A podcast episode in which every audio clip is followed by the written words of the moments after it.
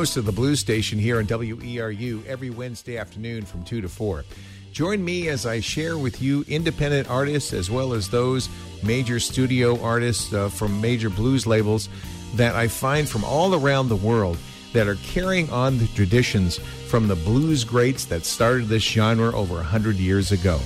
They're keeping the tradition alive by injecting soul, rock and roll, rhythm and blues, jazz, and everything else all together to come up with some of the best blues that are on the planet today.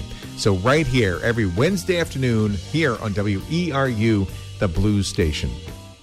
Support for WERU comes from our listeners and from Donna Kraft Smith, licensed massage therapist, and the Therapeutic Bodywork Learning Center, a massage therapy school in Brewer, Maine, offering initial and continuing massage education through weekend intensives. 989 4325 or mainemassageschool.com. You're listening to WERU 89.9 in Blue Hill, 99.9 in Bangor, and streaming at WERU.org.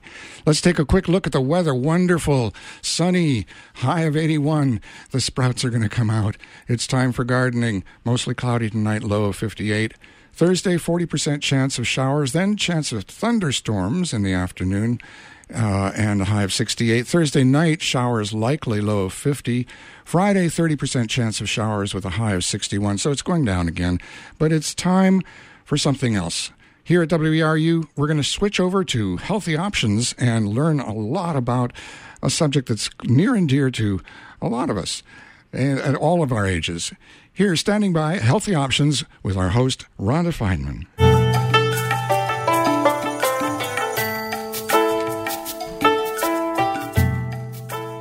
Good morning. I'm Rhonda Feynman. Today on Healthy Options, we'll be looking at some of the programs in Maine that are helping to educate young people to make healthy sexual decisions. We're fortunate to have with us today two guests who are in the forefront of this significant endeavor. Lynette Johnson is the Director of Prevention Programs with Maine Family Planning. She works throughout Maine training educators from schools and community based organizations in how to utilize proven programs which help teens make healthy sexual decisions, avoid unintended pregnancies, prevent HIV infections, and other sexually transmitted diseases. Our other guest today is Sue Campbell of Out Maine.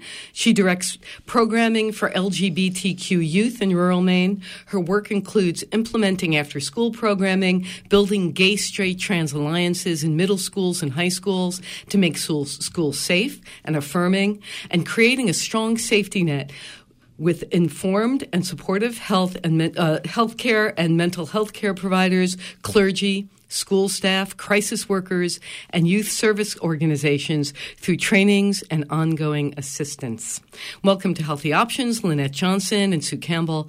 We're glad you could both be with us today. Thank you so much for coming here. So, what are we talking about when we're talking about these days in 2018 when we're talking about uh, making appropriate decisions. How do we how do we educate uh, our youth and and I guess many of adults as well? But how, how, how what is it that we're that we're talking about? Lynette let's start let's start with you. Um, hi great. It's great to be here. Um, I think it, it's all over the map. I mean, I can talk about what we would love for everyone to be talking about and teaching, um, but I can give you a little bit of a range of the kinds of topics and where young people are learning about this. Um, starts at home, so we are a strong advocate of parents as the um, you know the most significant sexual sexuality educator of their young people, their kids. Um, you know, and that means it might be really great education or might not be great education, but that's where it starts. Um, we work a lot with schools, so schools have health programs, health education, and so um, depending on the school and how much time a teacher has, what their requirements are for health. Um, it can be pretty extensive health education around uh, sexual decision making. Um, it could be learning the facts about STDs and birth control methods. Um, that's kind of the basics. And then from there, talking about relationships, um, what can put someone at risk for pregnancy or STDs. Um, and then um, hopefully, um, and Sue will talk more about this, talking a little bit about um, sexual orientation and gender identity and really more holistically someone's whole sexual life and who they are as a person. Do you have something to add to that, Sue? What's your um, yeah? I, one of the one of the challenges that we find with um, the youth in schools is the lack of inclusive um, sex education for the LGBTQ youth. So this has been um, sort of part of the focus that we've had um, working with Lynette and uh, family planning to try try to help in, include some of that information into the curriculum and then help get that word out to educators throughout the state. So right, so you are working together, and I'm seeing here the this is from Maine Family Planning. Your commitment to comprehensive sexuality education, and you the, the word evidence based is so tricky. Uh, mm-hmm.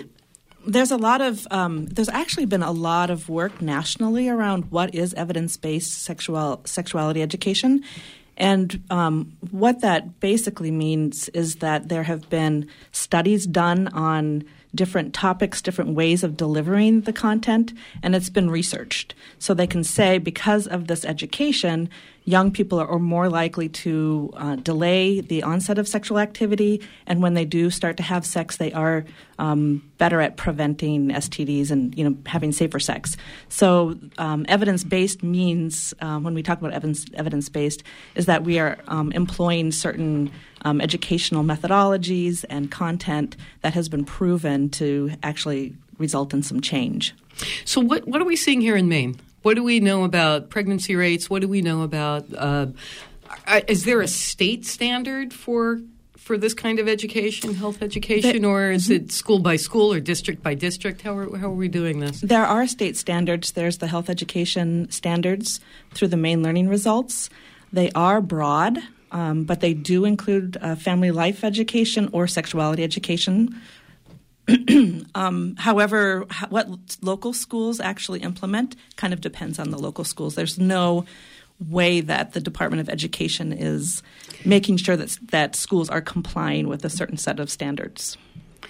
You're shaking your head. So I, am agreeing with Lynette that it is. Um, it does vary school to school, and when we look at the population of youth that we serve, we see um, a much higher uh, risk for um, unhealthy relationships um, as well as um, you know risky sexual behaviors um, and often not getting the information that they need and so they don't they aren't always equipped with the information that they need to make those better choices. And you're talking about the lgbtq the lgbtq youth. And so what are the what do they need? What's the information that they need to get? What are you what are you guys women doing in your in your work as you go from school to school? Do do you approach PEEP schools or organizations, or do they come to you? Uh, we do. We we approach, and then sometimes they come to us. In fact, mm-hmm. more and more these days they come to us. Um, and oftentimes, and Sue will attest to this, that they come with a crisis, like I can't believe the number of young people who are getting pregnant, or we have a transgender student in our school. What do we do? So oftentimes that's our point of entry. Um, and at that point, what we like to recommend recommend is starting education from um, elementary school through high school. Um, the sooner you start setting some foundation, foundational information, um, including what is consent and what does that mean, and not not waiting until they're in sexual relationships, but when they're forming their friendships. What does it mean to be a good friend and not bully somebody and treat someone with respect? So, and then from there, you build on um, age appropriate, developmentally appropriate um, content. So, when do you start? I know because it says here we have. Uh, I'm, I'm looking at your statement, and it says you have, uh, in addition to the STD, HIV transmission, the pregnancy, uh, unintended to avoid unintended pregnancies, impressing upon them safe sex, and also the importance of abstinence um, comprehensive sexuality education curriculum, units on puberty, anatomy, physiology of the reproductive system, as well as negotiation, refusal, and communication skills, all at, aimed at helping Maine's young people make healthier choices. Specifically, how what how old, how young? How, you know, I'm well, you can, you can start, you know, in elementary school, even the younger grades, in terms of bod- bodily autonomy and uh, what's safe in terms of touch and who should touch what parts of your body, and, and also identifying who you are, um, gender um, roles in terms of what does it mean to be a boy or a girl, um, you know, some, some of those conversations. And then uh, really we hit the ground running in, in about fourth or fifth grade when we start talking about puberty because young people are starting to notice and are going through the changes of puberty and they have lots of questions and lots of concerns and it can distract them from learning so uh, usually schools come to us and we need to you know be addressing these topics Right. And are you finding that that's the right age too? for- Yeah, that that's definitely the right age. And then the the nuance, I guess, that we see are for those youth that do identify as transgender, and um, that can happen at any age, um, as as little as two or three, even. And so we often get calls from uh, elementary schools that will say, "Oh, you know, we have this child that is coming into our school. Um, it may be at kindergarten, it may be at third or fourth grade, wherever it is that they're entering the school and we really need to know how to support them. Um, and you know, where do they fit into the classroom when we are talking about puberty and those types of questions that we get often. And that's when we started working together. we reached out to um, Out Maine when we were developing our puberty curriculum. Uh, actually, we've known each other longer than that, but when we started to revise our puberty education, it's, a, it called, it's called Puberty Happens. It's available on our website, mainefamilyplanning.org. Um, we have a lot of resources there for educators, including that curriculum, and we wanted to make it more inclusive. Um, traditionally, when you talk about the changes of puberty, you separate boys and girls, and boys experience this and girls experience that, which becomes very problematic for young people who are um, don't fit into that boy girl binary, gender binary. So um, we got a lot of great um, input and suggestions from Sue and her colleagues at Out Maine, and how could we make that curriculum a little bit more inclusive? So what what does that mean? What how do how, how would you make that more inclusive? What we some we have to sort of change the paradigm of how people think about um, gender and about um, you know we've all traditionally as a society thought um, about it in a very binary way you know male and female um, but when you have a child that has um, that is born and, I, and is assigned one sex at birth, but their brain is telling them that they aren't that their brain does not align with that, then they may have body parts that don't align traditionally with what we think of as male and female. And so we need to make sure that they are getting the information that they need. And um, schools are typically still dividing youth into categories based on um, you know how their what their sex was uh, assigned at birth and making an assumption that everybody fits into that category. And you know it does a lot of things um, for a child when uh, they don't feel like they belong right? I mean it's not just about the information they're getting but then it's about all kinds of other emotional um, components of things that they may be dealing with as well. And some simple things, um, just even using language uh, differently and talking about most girls will go through these changes or most boys will go through these changes, making sure that um, everybody in the classroom is hearing the same information in the same space so they don't think, oh, those that group of boys over there must be getting some secret information that we don't know or the girls how come they're taking so much longer with the girls you know? So then it starts to create this you know misinformation and you know gossip and it you know it's healthier if they can all learn together and that they all learn about different, um, you know, respect and everybody's different, and that's great, and diversity is a good thing, um, and that really builds a great foundation for moving forward and being accepting. So uh, last month on Healthy Options, we did a program on adverse childhood experiences. Mm-hmm. We did ACEs, and and that. Uh, will be up on online for people who missed it. Uh, it's definitely, uh, we did Patrick Walsh and, and Sue um, Sue Mackey. Um, really, really good good information. And I would imagine that this dovetails, as we say, with the kind of work that, that you're doing. When you are train, training teachers uh, about this, because if someone has been sexually abused or something, even at, especially at a young age without a lot of the verbal skills, perhaps, um, how does that, how is that part of your curriculum? Uh, we've done some trauma informed um, training when we work with educators um, in terms of not assuming that that the youth that they're talking to have the same experiences and that there might be some triggering information that they're giving, and so always allowing um, students who are in their classroom to have a way out and to be, um, you know, or to pass on certain things if they're feeling uncomfortable, and then checking in with them, um, connecting them, and making sure that other people in the building are aware that you're teaching sexual health because it can bring up a lot of issues. There are definitely moments when a teacher gets that anonymous question in the anonymous question box that reveals some kind of past traumatic uh, sexual history. And so they want to be able to connect their students and let students know that here are some resources for you and even saying it out loud that especially when they get older and when they're in high school we know that not everybody has had positive experiences with you know sexuality or intimacy and and here are some resources and we want everyone to be safe and and healthy and so we, we, we teachers talk about that and we help teachers understand um, you know how to be sensitive with their language and what they're teaching. How are you dealing with um, different teacher com- comfort levels you know, I would imagine. How, how, how does this? It's come? all over the map. We have some really fabulous health educators um, who love teaching sexuality education, and they do such a great job. And then we have phys ed teachers who really signed up to teach because they love to teach phys ed. Um, you know, so physical Let's education, play volleyball, right, right, and teaching those kinds of skills to young people, and so then they are told by their school administration, and you get to teach health class, and here's the unit on sex, you know, here's the best practices, it's the DOE's and Maine Family Planning's um, curriculum for high school. Here, now you need to teach this. So I would say there are some people who really don't want to teach it, and are they come to us saying, I have to teach this, and I really need some help. So it's it's all over the map.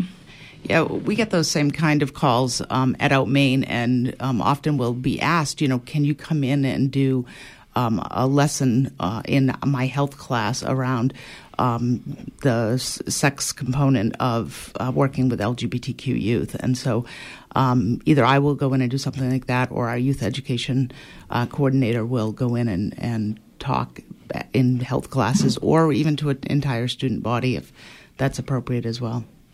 So, and that would be a mixed age group? or in that case, obviously? It, it could be. I mean, uh, usually if we are doing something school wide, it's probably high school or middle school. And we always talk with the school to find out specifically what it is that they're looking for from us um, before we go in and do that. And other times um, it could be an individual classroom. Um, we recently um, did a group of seventh grade um, classes uh, at a at a local school where we went in and provided some information around um, LGBTQ youth and and uh, healthy relationships and some of that information.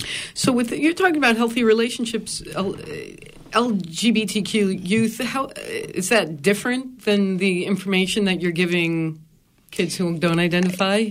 It isn't. How, how is it isn't necessarily different, or it shouldn't necessarily be relation different. safe relationship. I mean, a safe, safe relationship, relationship, is a safe relationship. Um, but um, the LGBTQ youth um, get information um, from the time they're very small. Often that um, being LGBTQ is different, and maybe it's not good, right? Or it could be bad. Those are the um, negative messages that they so often receive. And so, if they are identifying as being transgender, or they do as they, um, you know, puberty comes along and they start thinking about, um, you know, romantic relationships or sexual relationships, um, they may not um, be experiencing it in the same way that they think that their peers are experiencing it, right? So if you have a young boy and he suddenly realizes that he's interested in um, other boys, then that makes him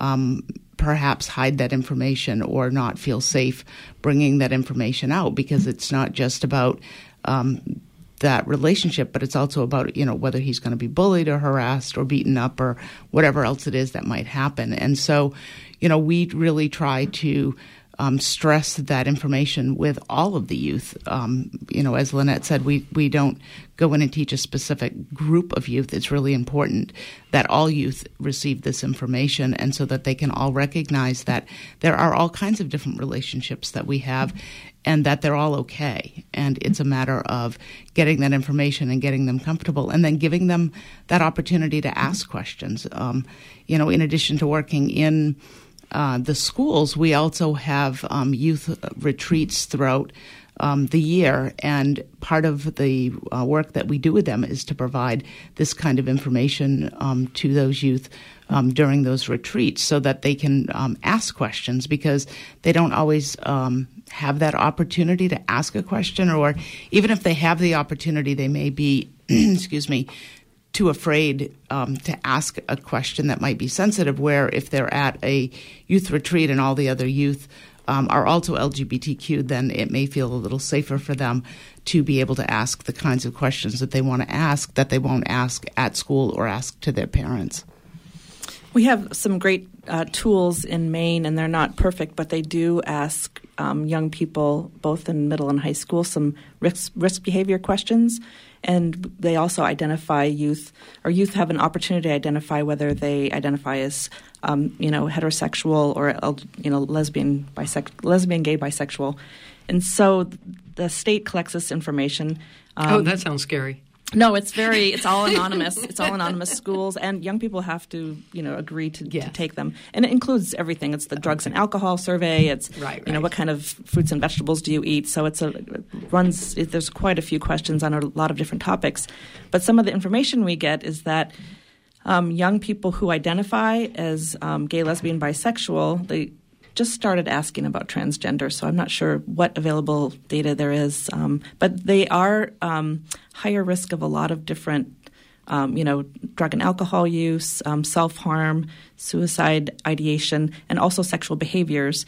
And it's not necessarily because they're LGBT that they're that makes them higher risk. It's because they're not supported in the schools. They they're not sure it's okay to be who they are, and so um, it's easy. You know, they are um, involved in more risky behaviors because they they don't have the information. They don't think that the information, for instance, that they're getting in school around sexual health applies to them because traditionally um, our curriculums have been fairly um, heteronormative meaning when you have an example of how to negotiate condom use, it's usually um, a male and a female. And so even when we've tried to make it more neutral and use more neutral names, young people who are LGBTQ identified still are not seeing themselves. So we're trying to be much more explicit.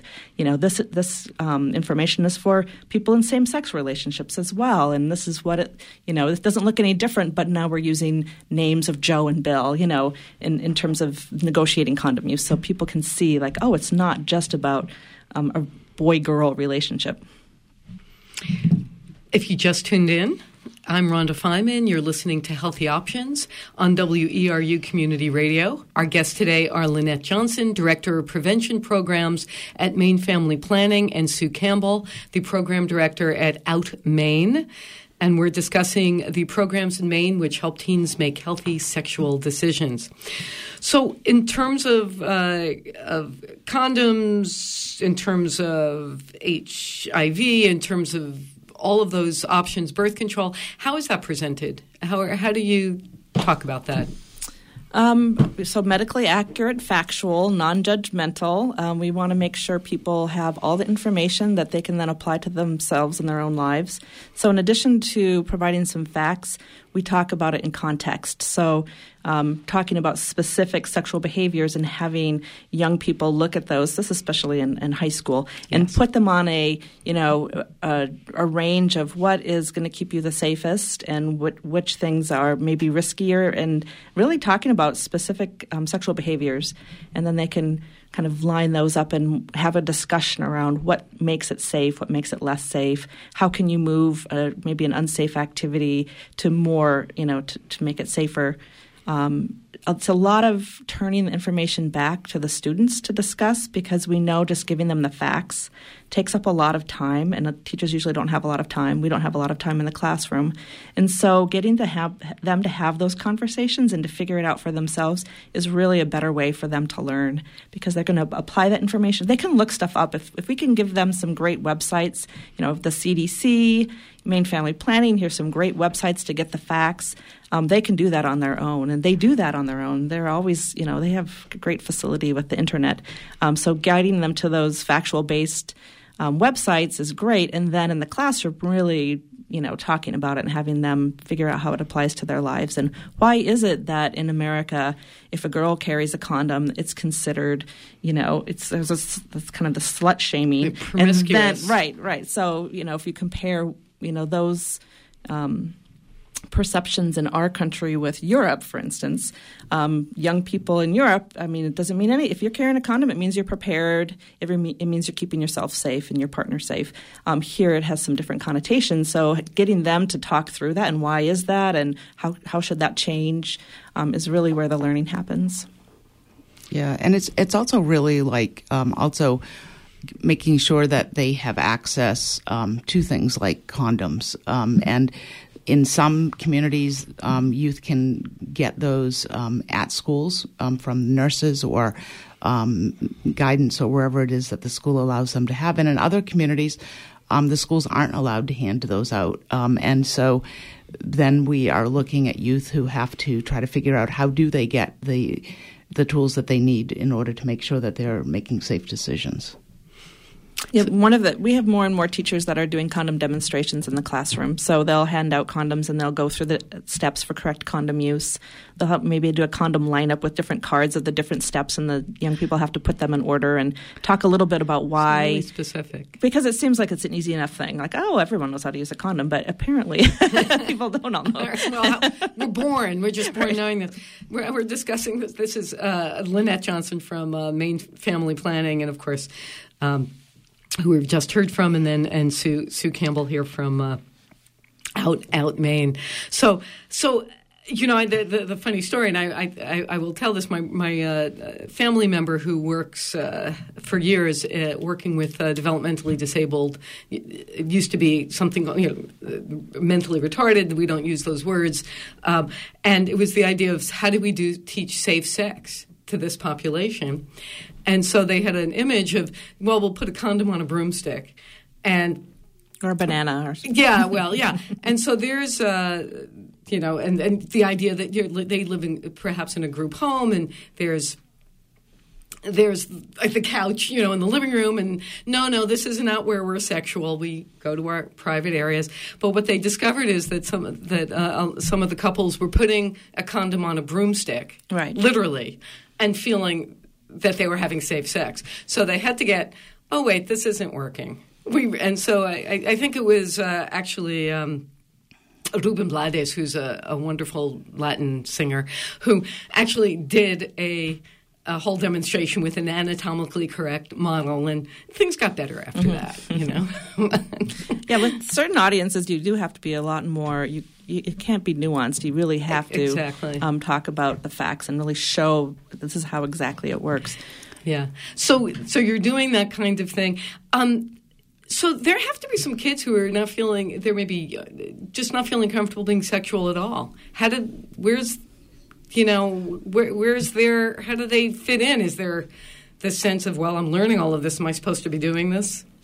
I think it's really interesting how the conversation has changed um, in the classroom, and I think young people are a lot further ahead of us as adults, and they're certainly a lot further ahead than their teachers in terms of the language they're using when it comes to sexual orientation. You have pansexual and you have asexual, and there's all of these. They know the terminology and they want to use it and they want to ask about it. And once I had a teacher that's like, oh, there's a student that doesn't want to do the condom demonstration he says he doesn't need it and i said well someday you will and i'm like well maybe he won't you know maybe that's not something that maybe some people can be asexual and really not want to have those kinds of relationships so you know trying to introduce that we're not all you know going to engage in certain behaviors because we identify a certain way.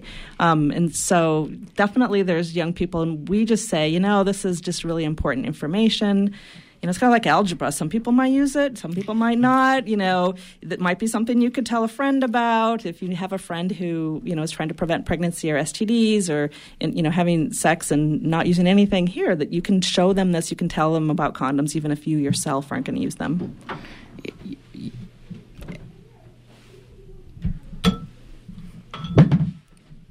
Um, and you know, in it, I agree with Lynette that there are a lot of um, the youth that we see that do identify as asexual, um, meaning that they're just simply not interested in a sexual relationship with anyone. And um, you know, there are so many terms that um, we see when we start talking about LGBTQ terminology. Um, you know, we could spend hours talking about the terminology alone. And the one thing that we try to enforce with youth and also reinforce with adults is that while youth are choosing to use these various terms, whether it's asexual or pansexual or lesbian or gay, that it may change over time for them, right? And that this is the how they are identifying now, and that we don't want to make assumptions that, um, you know, as Lynette said, we don't want to make assumptions that, well, you may, do, you know, someday you're going to want to do that. Well, maybe someday you will, but maybe someday you won't. And those are kind of the important things. And like, you know, while we've talked about condoms here a little bit, some of the other things that, um, you know, that we need to make sure that our youth are um, aware of and, and know how to properly use are things like not only, you know, your standard condom, which is, seems to be the one topic that everybody talks about, but also dental dams and internal condoms and some of those, those things, because those may be the, the, the, protection methods that they're going to need, and those things aren't always traditionally covered in um, a basic standard sex ed class in a in a public. So, so what is it? What dental dams? This is for for female sexuality. What, right. It's a it's in the in the um, category of barrier methods. So you want to make sure whatever kinds of sexual activity you're engaged in that there is um, to prevent STDs, especially that there's some kind of uh, you know barrier between you and your partner. And um, dental dams, you can actually purchase them specifically for oral sex on a woman. So they are a sheath of latex um, that you can. Sometimes it's flavored, and you can use that to cover you know someone's body part before oral sex. Um, but you can also use a condom and cut a condom in a specific way so that you can roll it out, and it can be that same kind of latex sheath. Um, so we talk about that, and we try to talk about that. Some teachers are less comfortable than others, but it's definitely something that we have changed the language, and it's not just about condoms; it's about barriers. That's a, that's a, that's a, an excellent point. Um, yeah, I, certainly this isn't the sex education class of the '60s that that many, many of you us know, had to I have go to through. say that there's sometimes I think we went backwards a little bit, you know, because I have someone I I know in my family who taught sex ed when she was in the 70s, and it was a lot more open than a lot of students get now. I mean, I, I Really? think, I think that there was some pretty good sexuality education that was happening in schools, and then things seemed to trend towards more conservative and then less education. And then abstinence came into the picture.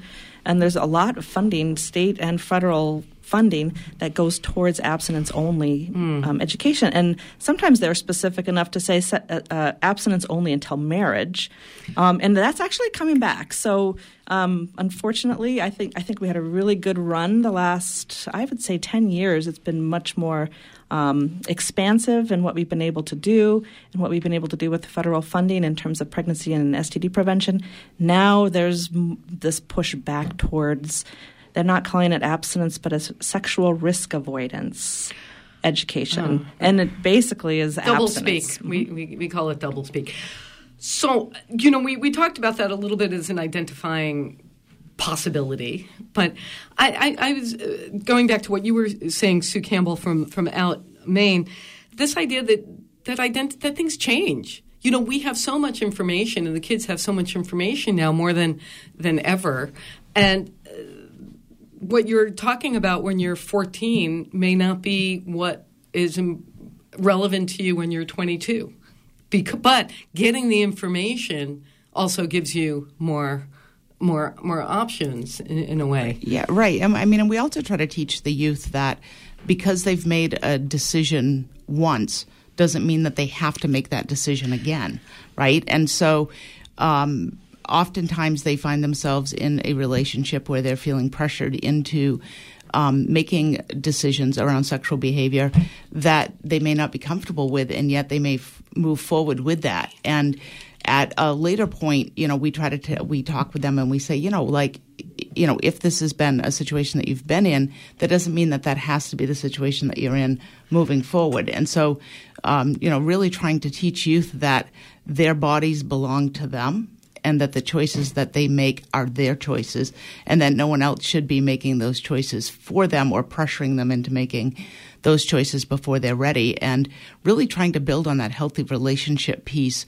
um, as a as a key component around that that you know good sexual choices right? I mean it's we want youth to be you know in that space where they're feeling safe when they do make those choices um, to decide to be in a sexual relationship with someone one of the um, well the me too movement of course hashtag me too um, uh, and that Title IX, which is on college campuses, you know, raising awareness um, and accountability around um, sexual harassment, you know, sexual assault. Um, so we are integrating a lot more of consent language into sexuality education. Um, there was a Harvard study that was um, done not too long ago where they asked um, college students college students what they wish they had learned. Um, back in high school, and at, what did they That's learn? what they, yes, so they actually high. It was higher percentage of students who said they learned about the facts around STDs and pregnancy prevention. But when it came to relationships, what does it mean to be in a relationship? But how do you communicate? How do you know when someone wants to go out with you? How do you know when they're not into you? And that's the kind of information they say they're not getting. They're not getting it at home. They're not getting it at school. And they think that is uh, stuff that they're missing when they go. What, these were college students. So when they went on to college, they didn't really know how to navigate relationships and to meet somebody and to know what are the signs that the person is, you know, what do they say? What does their body language show? And, you know, whether they're interested or not interested and what is my responsibility around that. So I think that that's, that tends to be a really um, popular conversation and discussion. And once a teacher starts talking about that in a classroom, the students just go on and on. Like, how do you break up with someone? And, you know, things that's, like that. Mm-hmm. That's a good question. Right? Yeah. If you just tuned in, you are listening to Healthy Options and on WERU Community Radio. I'm Rhonda Feiman. We're here with Sue Campbell from Out Maine, Lynette Johnson from Maine Family Planning. We're discussing programs in Maine and what's being taught and to help kids and teens make healthy sexual decisions and also I think to educate some of the adults in, in our in our world so that we can uh, be supportive and and and be allies in, in this. So, yes, this whole relationship, going back to the ACEs situation that we were discussing, the adverse childhood experience, and the idea of those early education about bullying, about being respectful, that seems, are you seeing this is starting to come in to the curriculum? Maybe we don't have enough years of this to see if there are changes in how the kids are relating when they become 14 or when they're in the fourth, fifth, which is younger, right? That's 10, 11, 12. Uh, are we seeing anything yet? Do we know? I, I mean, I, I, mean, I am. Lynette. I, this is Lynette. Yes, um, I am seeing more of that education happening, or they say they're happening. It's happening, and guidance a guidance counselor might go into the classroom and talk about things. I I think that the schools really see a need for it. Um, but now enters all of this standardized testing and proficiency based learning. And the biggest complaint I hear from teachers is not that we don't think it's important, but we don't have time to teach this. Yeah, and, and Lynette's right. That is one of the challenges. And when you were referring to the adverse childhood experiences, um, you know, we really look at that data along with the the data that the state collects um, in their you know um, integrated health survey that Lynette was referring to before, and what we're seeing is um, for the youth that are identifying as uh, lesbian, gay, or bisexual, because they do ask that at the high school level, and they've asked that for a number of years, so we're able to look at some trends. And what we're seeing is that, um, you know, things like bullying and um, and then choices that the youth are making around um, self harm or suicide ideation or suicide attempts are still very high. Um, for you know youth that are you know lesbian and gay, we're probably looking into the 40th percentile. Um, we're looking at higher, um, a little higher than that for youth that are bisexual because they don't feel like they belong anywhere. They're discriminated against whether they're um, trying to be in the group of friends that are heterosexual or they're trying to be in the group of friends um, that do identify as lesbian and, or gay. And then we have the transgender youth. And for transgender youth, um, 2017 is the first time that the state has asked about gender identity. And what we've seen is that um, 54% of um, Maine's transgender youth um, are making a suicide attempt or, or have said that they've made a, suicide attempt within the last year, and that the bullying numbers are just astronomical. So while we've seen some of the, the numbers come down a little bit, which is good news, I mean, that tells me that the the messages and the information that um, we're putting out and like um, Maine Family Planning is putting out is that is working, um, but it's going to take a while. We we have a lot of work left to do um, to really get these youth to feel like they can make good, um, healthy relationship choices. And you know, these youth, uh, the LGBT youth specifically, because they are so. Um, you know, looked at in a, in a way where they're, they're not always included and they get bullied and harassed a lot. That they often, um, when someone is really nice to them, they sort of grab onto that, right? And then that puts them at a really high risk of um, other things, right? Whether that's um, poor sexual um, behavior choices or um, getting themselves into other unsafe situations. Yes. Well, we certainly know that um, youth, you know, with the ACEs, there's the, the, the protective factors as well, and so supportive adults, and that's the one thing I've really been trying to hone in on any teacher education. It's like you might be that one person um, in that young person's life that is giving them a message they've never heard uh, heard before from someone else, and you could be that person that starts to you know change the way they think about themselves or connecting them with other people um, that you know they can be, have as resources. So that supportive you know and, and asking students um, who would you go to? Identify people in your life that are supportive that you think you could ask any question of. And having them do that work and, and take time out of the um, STD facts with, you know, if I had an STD or if I was nervous, who are the people I would go to? Where are the resources that I could turn to?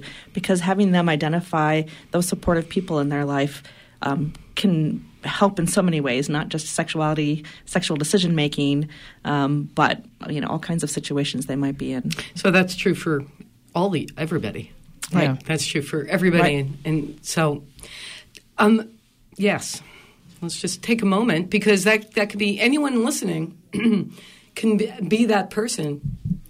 Absolutely, and you know, and rem- you know when we and again going back to the statistics for just a second, you know, um, LGBTQ youth who have supportive families are fifty percent less likely to be thinking about suicide, and they're also going to be a whole lot less likely to be thinking about, bad, you know, making bad choices around relationships and, um, you know, sexual behavior and all of those things. And so, you know, when we think about um, the context of family, um, some youth have very supportive families and some don't. And so, um, you know, I often think about, well, how many of us have people in our lives that we think of as family? And who are those people that we can um, identify that we know we can reach out to when we're having a problem? And as Lynette said, any adult could be that person that some youth um, believes in and trusts and is willing to come and talk to them about when they're having an issue.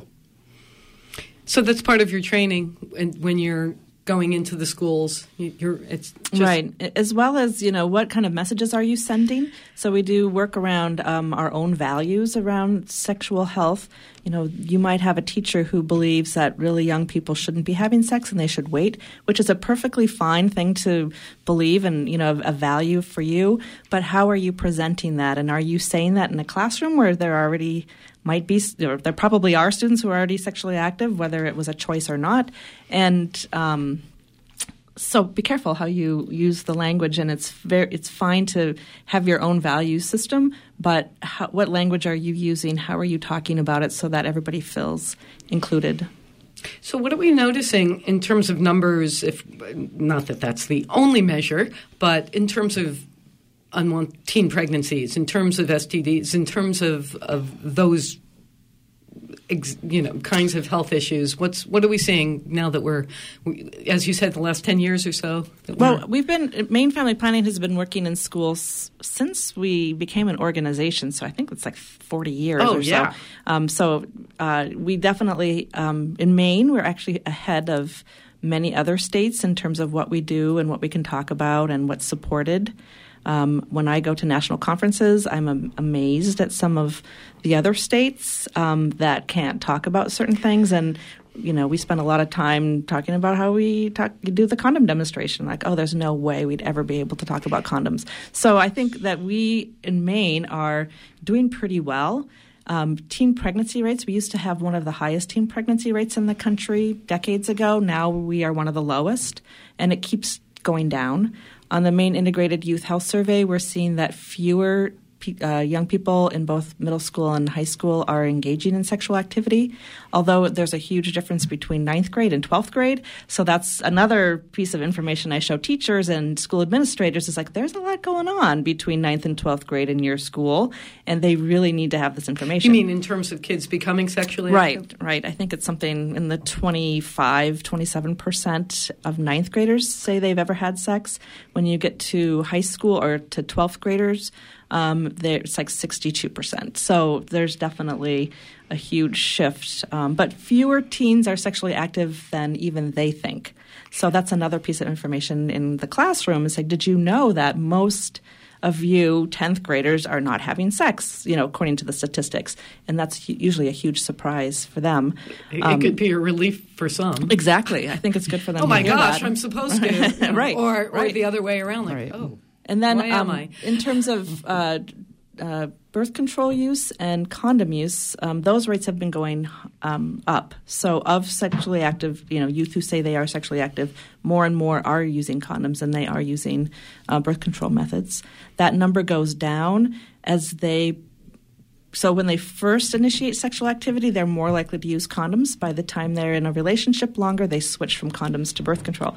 So, and you look at the trend in data and you see, yes, t- teen pregnancy rates are going down in Maine. STD rates are going up, particularly among the 15 to 24 year old population. Um, so there's definitely a need to talk about barrier methods and STD prevention still because we are seeing higher rates and more more incidents of um, STDs. And that's being presented in school, in in some of these some some Yes. classrooms, even as Yes. we speak, no doubt. I hope so. this is the time for sex ed, actually. It is. We get a lot of phone calls this time of year. Yeah. Spring is in the air. That's right. Spring is in the air. And school's about to end. That's right. We also have had more interest uh, from schools around um, uh, condom distribution. So I think this year alone, I've talked to three schools and given them some steps that they might want to follow in order to introduce condoms. Um, like through the school nurse's office or in different they, they need to figure that out but we have a tip sheet on our website that helps an organization or a school kind of walk through those steps of how would you provide um, condoms to you know access to students um, so we I think there's more interest among schools to do that. Yeah, you certainly have to. Th- th- that's a strategy. It's not like well, oh yeah, you don't want to just throw. Yeah, that's Here they are, kids. Recipe for disaster. Yes. In terms So- of you know people, all you need is um, one community member to give a phone call and say, "What are you doing?" or "What do you, what did my kid come home with?" And so it's good to lay some groundwork and get support before you actually make them available. Yeah, we also, in when we talk with schools, we often um, also talk about um, you know talking with parents and you know helping that that bridge that gap because um, you know as Lynette said. The the first um, you know the first sex educators for any child is going to be are going to be their parents and you know trying to help parents um, sometimes navigate those conversations with their youth. Um, you know, I'm sure all of us remember whatever that first conversation was that we had with our parents, where we didn't want to have it, and neither did they. Um, but uh, you know, what we see are youth that do have a more um, open dialogue with their parents. Are often making um, healthier choices uh, in all kinds of areas, including, um, you know, sexual relationships. If you have just turned, tuned in, this is Healthy Options. I'm Rhonda Feiman, and this is WERU Community Radio. You are listening to Lynette Johnson, Director of Prevention Programs at Maine Family Planning, and Sue Campbell, the Program Director at Out Maine. We're discussing programs in Maine which help teens make healthy sexual decisions. So, we're talking about parents. Are there ways um, can parents call your organizations can you do you have access how I mean, that's one of the things that we do. I mean, our our mission is to support, educate, and empower um, LGBTQ youth across rural Maine, and part of that is working directly with parents and families. And so, um, I get all kinds of calls from parents, grandparents um, that are asking questions um, and uh, you know saying, "Well, this is what um, is happening with my child, and I don't know what to do about it. Can you help me?" And so um, we do provide that sort of support um, frequently. Um, the same here. We at Maine Family at Planning. Maine Family Planning. Yes, um, we have uh, parents that accompany their um, children to get services. So um, we might have, you know, someone has a child who's in a relationship and they're 17 years old and they're like, you know what, I think it's time for us to go visit Maine, uh, Maine Family Planning. So um, we definitely have a lot more parents that are uh, encouraging and supporting their um, their kids um, to have you know to be safe.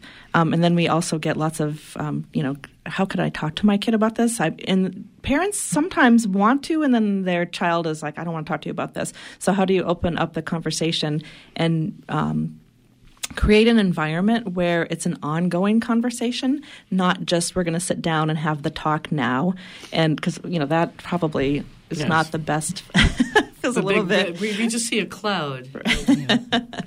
So, ways to start conversations would be uh, the media has a gazillion ways for us to open up that conversation, whether in behaviors we see um, from celebrities, um, types of relationships we see on television and um, videos and movies, uh, lyrics of songs. So, I, I really encourage parents to pay attention. It's really easy now to let your um, child just go off on their own with, the, uh, with earbuds and their device, and you have no idea what they're engaged in in terms of listening and and um, hearing and the kinds of images or um, messages they're getting around sex. Um, so try to take the earbuds out and like, hey, what are you watching? You know, what are you really into? What what kind of um, you know video blogs do you like? And you know th- that kind of what are you listening to? Um, and have have conversations on an ongoing basis, and not just make it about sex. You know, sex. I mean, hey, what do you think about you know? Just anything that how that person treated that person or you know it could be about race it could be about religion it could be about politics to start having those conversations and engaging your child. And then when something comes up it's like hey i don't really like the way that that person treated their partner in that relationship. What do you think? And then it gets the, the conversation going. Yeah, it's critical to have those conversations, and um, and then even with that, those conversations, there are some youth who are um, still not going to be comfortable talking to their parents um, about that information, and you know, but so fortunately, they are able to still go to family planning and and get information and resources. Um, as well, and so you know, we we try to make sure that um, that while parents have all of these um, tools and information, and we certainly encourage all of that, we also try to make sure that the youth have that information and recognize that they can seek out some of the, those resources and information on their own um, if they don't have their parents. Um, because with our with the LGBTQ youth that we serve, we also see a very large um, percentage of them that are not in traditional uh, families with parents that are there and supportive for them. So, um, you know, many of them are um, homeless or couch surfing or um, in other types of relationships. So, we want to make sure that that information is available wherever it is that they may be. And it creates, if we um, teach young people how to access the skills and information and services they need, it's just a great thing that they can carry with them throughout life. And for parents who even are supportive and they think, oh, my kid will come to me with anything, just, you know, create those different safety nets and have, you know, talk to your child about who, you know, who else besides me would you go to? Because um, oftentimes I think it's just nature that um, kids don't necessarily go to their parent as the first resource when they have a question that they're concerned about or they're questioning who they are and they've had sex and they think their parents are going to be disappointed. So just make sure that you talk to your children about, you know, other people in their lives that they might that might be that first person that they can talk to. So we are, um, as I said, talking to Sue Campbell from Out Maine and Lynette Johnson from Maine Family Planning. We'll have all the contact information on the website as well. So uh, maybe you could give us some contact information right now. We we're not we have about five minutes left, but now's a good time. Where would some parents get some of that information on your website? Would We have a brand new website actually, mainefamilyplanning.org. It's the same um, the same URL, but um, we've just updated it. Um, that's it's a great website for all of our services. So you can find a clinic if you're interested in uh, finding a Maine Family Planning clinic that's closest to you. You put your um, zip code in, and um, it will bring you to the nearest one. It has a list of our services available. Um, we have a for educator um, site. Um, we have, I think, families, so someone could look up some resources, um, parent resources, um, where they could go online to get information. Um, for educators, again, we have um, all kinds of information on on that website. We also have a chat. In fact, a lot of community organizations have been going through our med chat. It's if you want to talk to somebody, and oftentimes it's a, someone, you know, wanting to know. I'm experiencing the symptoms. Could it be an STD? And then that person can lead them to where they need to go. But we've also gotten a lot of um, chats from parents and school staff. Um, I'm looking for you know this resource, and then that person sends it to me, so they can go online and ask questions as well. Uh, and for Out Maine, uh, it's um, outmaine.org, and we have um, a variety of resources available um, for educators, for parents, um, and then for other providers um, that are in the community. Our one of our goals is to build a safety net in throughout all of the communities. Um, for our youth. So, um, if a youth is not um, able to talk with parents or don't feel safe doing that, and they may or may not have a teacher at school, um, you know, we're also trying to provide this type of information and resources to um, other providers, whether that's therapeutic providers, medical providers, um, or it, any other youth service providers um, that uh, may be working with youth, with youth, including case managers and um, other folks. So, the information is available on the website, um, and you can always call, give the office a call at our 800 number. what's the 800 number? 800 530 6997. 530 1 800 530 6997. Okay. So, how do you guys work together? What do you. I was just going to give a, a big plug for Out Maine website because they have some great videos of young people talking about their experiences and their hopes and their dreams. And I think it's great for not only LGBTQ youth who are questioning, identifying, trying to find that connection, but for adults who want to know what are young people who are identify as LGBTQ, what are they, what are they saying? So I, I've, I send people there all the time. Like, ch- check out these videos. There's some really great information. Um, but we've also done a training together, and we're going to do another one. Um, we're working with foster, um, the caseworkers at the DHHS who work with foster youth, and we'll be involved in a series of four trainings um, on how to, you know, uh, support youth in foster care around sexual health um, decisions. Yeah, because that's that's a um, a challenge for youth that are in foster care. Um, while they are likely in school and getting that information, um, you know they aren't they aren't in a traditional uh, home family setting always, and so. Uh, they need to be able to make sure that they're getting that information and resources. It's really important. yeah, very important. And also, um, you know, Lynette sort of um, made mention to this before, but they also are working with a multitude of adults that may have their own um, their own opinions and biases on this information, and so we need to make sure that those folks recognize, um, you know, what their belief systems are, and that their job is to make sure that these youth have that information and not that they are making decisions based on their own beliefs um, for the youth. You're shaking your head, Lynette. Yes, I mean, I think we we've been working together. It used before Sue and I met each other. I think um, we had an outreach educator in the Rockland area, and she frequented out Maine, uh, and you know did education groups and brought condoms, and so that started the relationship. But then we both have expanded more into supporting adults and parents and school staff, and there's so many ways that we connect with each other to make sure that we're both there and offering our services, you know, to adults and teachers. Well, really appreciate all of your work. This is Healthy Options. And we could continue. There's more to discuss. So please frequent those uh, mainefamilyplanning.org and outmaine.org. Our guests today on Healthy Options have been Sue Campbell from Out Maine and Lynette Johnson from Maine Family Planning. We have been discussing all the programs and ways that we are helping to educate our youth and our adults on good, making good, healthy sexual choices. I want to thank you both for being here today and for doing the important work you're both doing across Maine. We'll have links to this and other information that was mentioned when we post the show on the public affairs section of weru.org. If you missed any part of this program or would like to share it, please go to weru.org to find our recent programs on demand. Thanks to John Greenman for engineering, to Petra Hall for production assistance, and as always, thanks to all of our WERU listeners and supporters. This is Rhonda Feiman wishing you the best in health.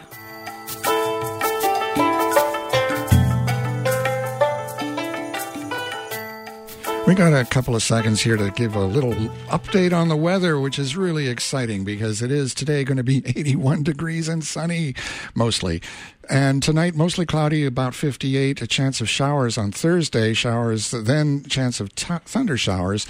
High of 68. A little bit rainy tomorrow. Showers likely Thursday night with a low of 50. Hey, thank you so much for those folks who showed up for the 30th anniversary, 30th birthday of WERU on Saturday. Yesterday was May 1st, our 30th birthday.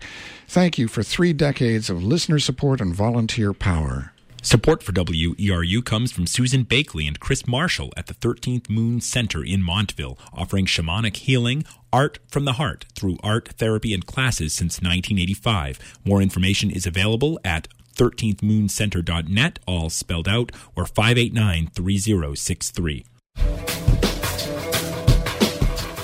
Hi, this is Amy Brown, host of Maine Currents, inviting you to join me at a new time the first Thursday of every month from 10 to 11 a.m. for independent local news, views, and culture here on your community radio station, WERU FM. That's Maine Currents, moving to the first Thursday of every month.